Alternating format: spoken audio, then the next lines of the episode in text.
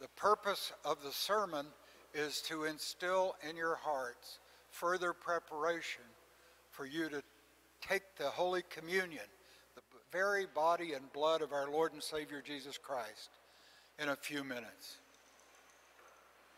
I want first to thank Father Mark for his kindness, for giving me this privilege, but I also want to thank all of you for the extreme kindness you've poured out on me and on my sweet Mary, the diaconessa, and on all our family uh, during this difficult time.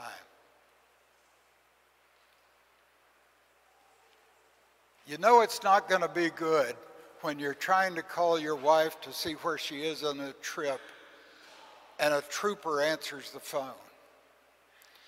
Immediately, when Trooper McMillan answered the phone in Centerville, I began to go through all the possible scenarios. Maybe her car was torn up and I needed to come get her and bring her back. Maybe she was beaten up a little bit and so they're taking her to the hospital as a precautionary measure.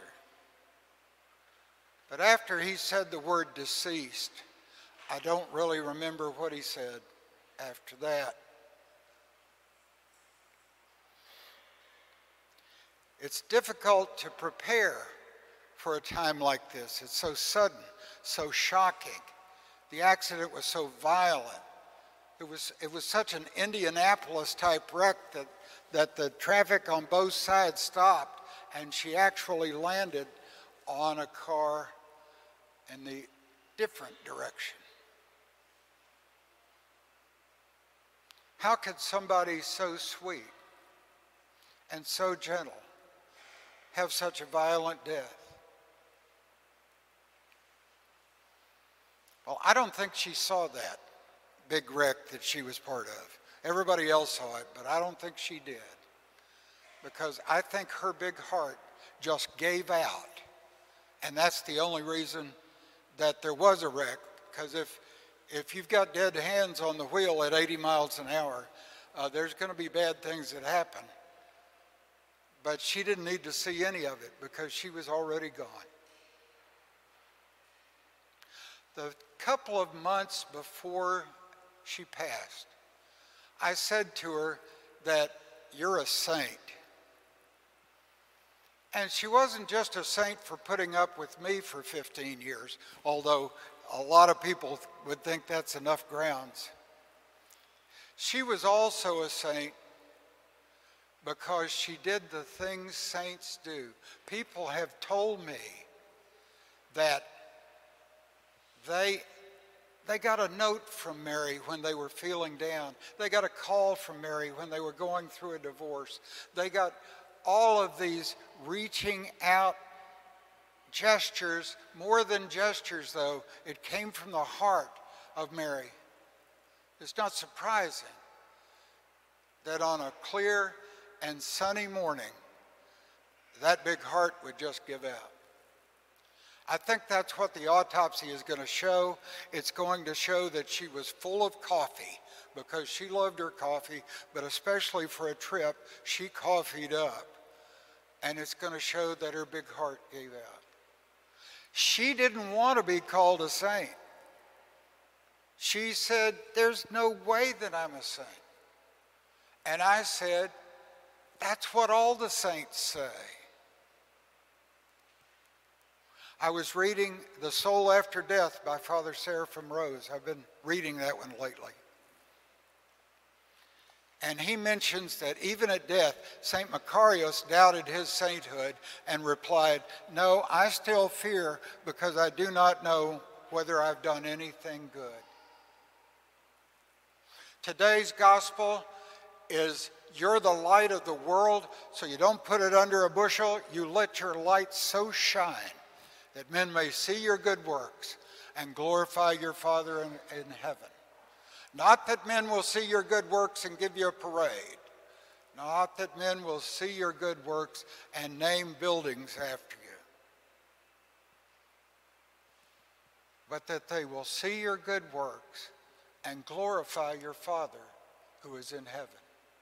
And that's the good works that I saw Mary give. In fact, I called Father up and I said, on July the 16th, which is about our 40 day memorial, the gospel is going to be let your light so shine before men that they may see your good works and glorify your Father who is in heaven. And I said, I think I know a woman like that. So he asked me uh, to speak this morning. But this is a gospel message that begins with a command to let your light so shine. You're not to hide it. You can't hide it anyway. It's like you might put it under a bushel, but that would be stupid. What you do is you put it on a lampstand so that everybody can benefit from the light. Not because you're saying, look at me, I got a light, but so that the light of Christ will shine on the people.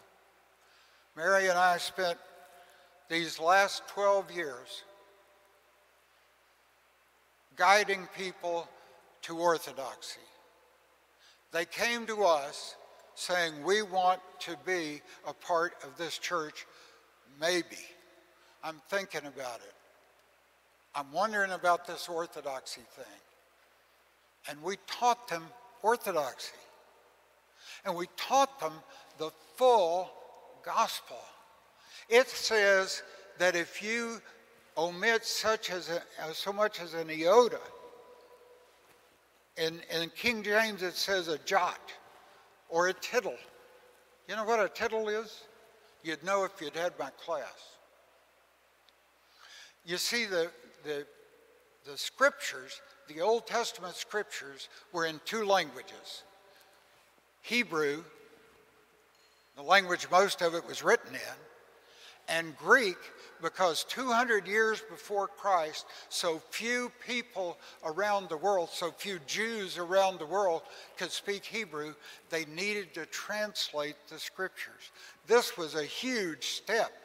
The Muslims still do not consider anything, the Quran in any language but Arabic, to be uh, divine. But we went through the process 200 years before Christ, hat tip to Alexander the Great, to have the church, I mean, the synagogue, have the good news in the language they could understand. And so the entire Old Testament was translated into the Greek. The last few books were written in Greek. But what happened during those 400 years coming up to Christ is that the messianic message got to being louder and louder and louder. And 200 years after Christ, the Jews omitted those last 400 years of text from the scripture. Cut them out because they couldn't stand how messianic they were. Second Maccabees says if, when he prayed for his dead troops, if I were to do so, it'd be foolish if there were no resurrection. Well, the Jews cut that out. That means they don't even have Hanukkah in their gospel, in their scriptures. I like to ask my Jewish friends, so why do we have Hanukkah in the scriptures and you don't? But Martin Luther objected to things like praying for the dead, so he arbitrarily went with the Jewish list. And that means all of Protestants followed his lead and they all cut out all of those books. When the gospel said just a little jot, that's an iota, that's the smallest letter in Greek. Or a tittle, a teet, a little we've got these in English. We got this little piece of a letter that distinguishes a capital P from a capital R, because it's right there. A capital O from a capital Q, that little teat right there.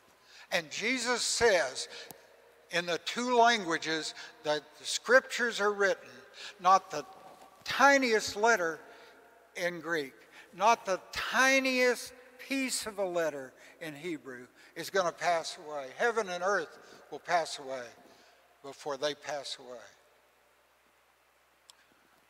Well, there's a practical aspect to this too.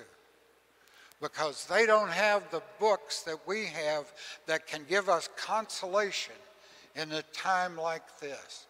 The Wisdom of Solomon was written a mere 10 to 30 years before Christ himself was born. And listen to what it says. And see if you don't think about people like Mary the Diaconessa. Most of all, to think of Christ himself. But the souls of the righteous are in the hand of God, and no torture will ever touch them. In the eyes of the undiscerning, they seem to have died, and their departure was considered to be misfortune, and their passage from us to be their destruction. But they are at peace. For though in man's view they were punished, their hope is full of immortality. Though chastened in a few things, great kindness will be shown them. For God tested them and found them worthy of himself. He tested them like gold in a furnace and accepted them as a whole burnt offering. In the time of their visitation, they will shine forth, and they will run about like sparks through straw. They'll judge nations and rule over peoples, and the Lord shall reign over them unto the ages. Those who trust in him will understand truth, and the faithful shall continue with him in love because grace and mercy are upon his elect. We do not crave as those who do not have this consoling scripture. We live in the sure and certain knowledge of the great and final resurrection when we will see each other again and will see our returning Lord Jesus Christ. And let us, in the meantime, take this gospel seriously.